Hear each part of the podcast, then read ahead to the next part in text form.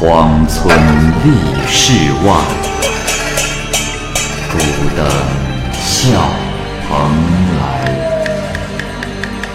雁作人间雨，旷世岂了斋。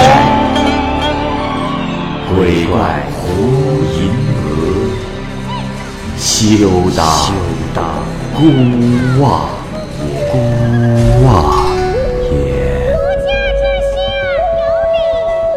白话《聊斋故事》。《聊斋故事》之种梨，蚂蚁播讲。有个乡下人在集市上卖梨，梨的味道是十分的甘甜，但是价格很是昂贵。有一个道士戴着破头巾，穿着破衣服，跑到乡下人的车前来讨梨吃，这乡下人就呵斥他。道士就是不走，乡下人心中是十分的恼火，骂的就更凶了。道士说：“哎，哎呀，我说你这一车有好几百个梨，老道我只要一个，你又不会有多大的损失，何必发这么大火呢？啊？”周围看热闹的人也劝乡下人挑一个不太好的梨送给道士。把他打发走算了。但是乡下人执意不肯。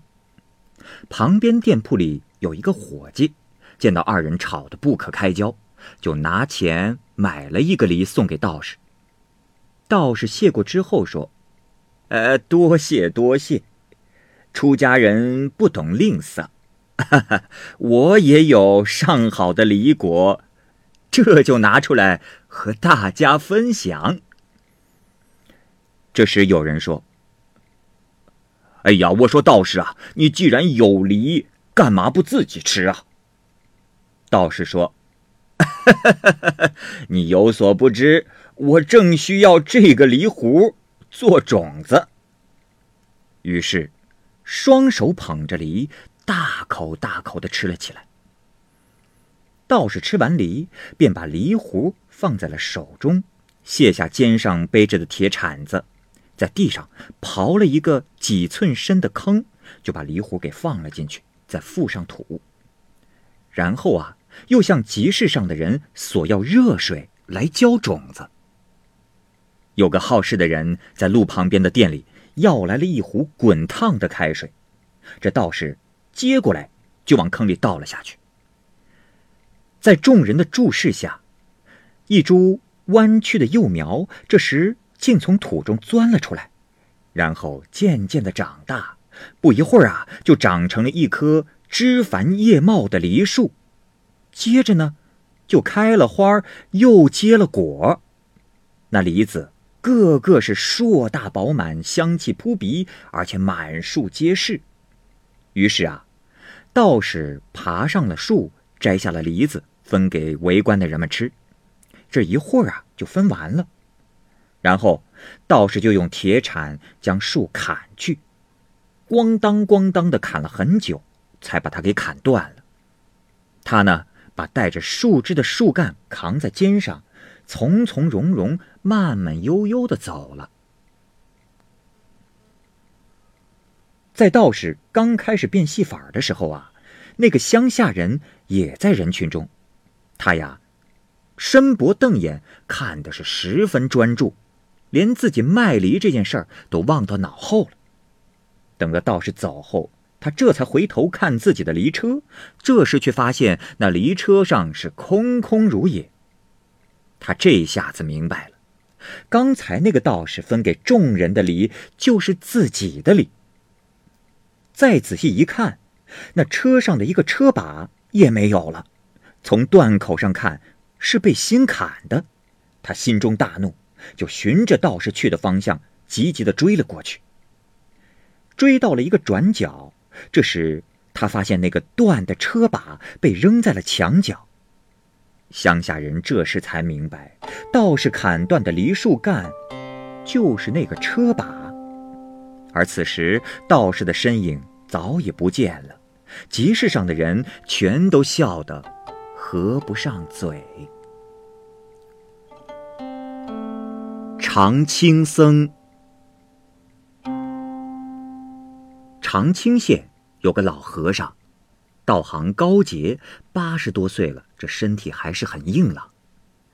有一天，他摔倒了之后，便再也起不来了。等到寺院里的和尚跑来救护的时候，他已经圆寂了。老和尚呢，并不知道自己已经死去了，这魂魄啊，飘飘忽忽的离开了身体，就到了河南境内。正巧，有个当地豪绅的公子，正领着十多个仆人，是骑马驾鹰猎取野兔。只是在狩猎的过程中啊，他的马突然受惊狂奔，这公子就摔下了马来，结果就死了。老和尚的魂魄刚好经过这里，便一下子就附在了尸体上，这公子便又渐渐的苏醒了过来。仆人们赶紧上前来问他怎么样，他睁着眼却说：“哦，我怎么在这里？”众人扶着他回家，一进门，许多浓妆艳抹的姬妾就聚上前来探看问候。他大吃一惊，说道：“阿弥陀佛，我乃出家之人，怎么会这样？”家人以为他在说胡话，都恳切开导，让他清醒。他也不再为自己做什么解释，只是闭着眼，一言不发。吃饭时，如果是糙米素食，他就吃；如果是酒肉，就一口不尝。晚上呢，他一个人独睡，也不让妻妾们来侍奉。几天之后，他忽然想四处的走动一下，大家都很高兴。他出门后，刚开始还比较安宁。但不久，就有许多的仆役纷纷前来向他请示钱财收发、账务出纳等各种事情的办理，而他呢，也烦不胜烦，以久病劳累为借口，全部推掉，只是问仆人们说：“哦，请问施主，你们知道山东的长清县吗？”众人一口回答说：“呃，知道啊。”他又说。啊，那有劳各位，我心里郁闷无聊，想到那里去游览一番，请快些替我准备行装。可众人都说他大病初愈，不宜前行。可是这公子不听，第二天就出发了。到了长清县，他看到四周景物依旧，也不用打听道路，就直接来到了那座寺院。寺中，他原先的那些子弟看见贵客临门，都恭恭敬敬的将他迎进门去。他问道：“啊，有劳各位，我想问一下，原先那位老和尚去哪里了？”弟子们回答说：“哦，有劳施主牵挂。我们的师傅前些日子已经圆寂了。”他又问。那老和尚的坟墓在哪儿？于是众人就领着他去到了那里。只见那是一座三尺高的孤坟，上面还没有长出野草来。弟子们都不知道他这是什么意思。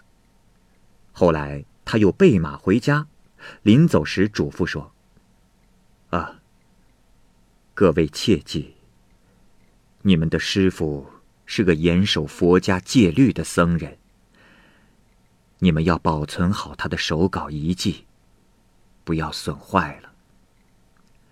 弟子们都点头称是，于是他就出发了。等回到家中，他心如死灰，坐似枯木，什么家务也不管。在家中住了几个月，他又偷偷的自己溜出了门，径直的来到了以前的寺院，对弟子们说：“徒弟们，其实……”其实我就是你们的师傅。大家都觉得他说的话非常荒谬，便相视而笑。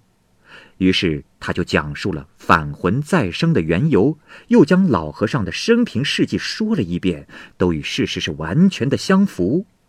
大家这才相信，让他住到了原来的房间，就像从前一样的侍奉他。后来，公子的家人是多次的派车马前来接他回去，他根本就不理会。就这样，一年多过去了，公子的夫人又派了仆人前来，送来了很多东西。他不收金银绸缎，只收下了一件布袍。有的朋友专门到他那里去拜访他，只见他默然诚恳，年纪只有三十岁。却常常说起自己八十多年来的事情。僧孽有个姓张的人，因病暴亡，他的魂魄随着鬼族到了阴间去见阎王。这阎王一查生死簿，发现是鬼族误把他捉来的，十分的生气，就让鬼族赶紧把他给送回去。这个姓张的人从阎王殿退下来以后，就私下央求鬼族领他参观一下地狱。于是鬼族就带着他游历的地狱深处，一一指点刀山剑树之类的给他看。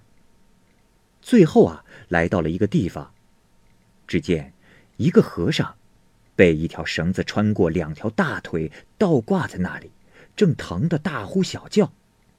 姓张的人。到近处一看，发现这和尚正是自己的哥哥。看到哥哥的惨状，他又吃惊又难过，于是就问鬼族：“啊，差役大哥，不知此人犯了什么罪啊？为何要受到如此的酷刑？”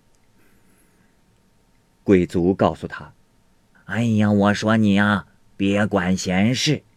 这个人呐，身为和尚。”却大肆的募集钱财，用来吃喝嫖赌，所以阎王才如此惩罚他。姓张的人又问：“啊，是这样，差役大哥，那如何，如何能减轻他的痛苦啊？”鬼族说：“这，哎呀，告诉你也无妨。要想脱离这样的惩罚，他自己。”必须诚心诚意念经拜佛，以示忏悔。姓张的人在阳间苏醒了之后，就怀疑哥哥已经死去了。当时呢，他的哥哥正在兴福寺修行，他便跑到那里去探望。一进寺门，哥哥的呼嚎惨叫声便传入了他的耳中。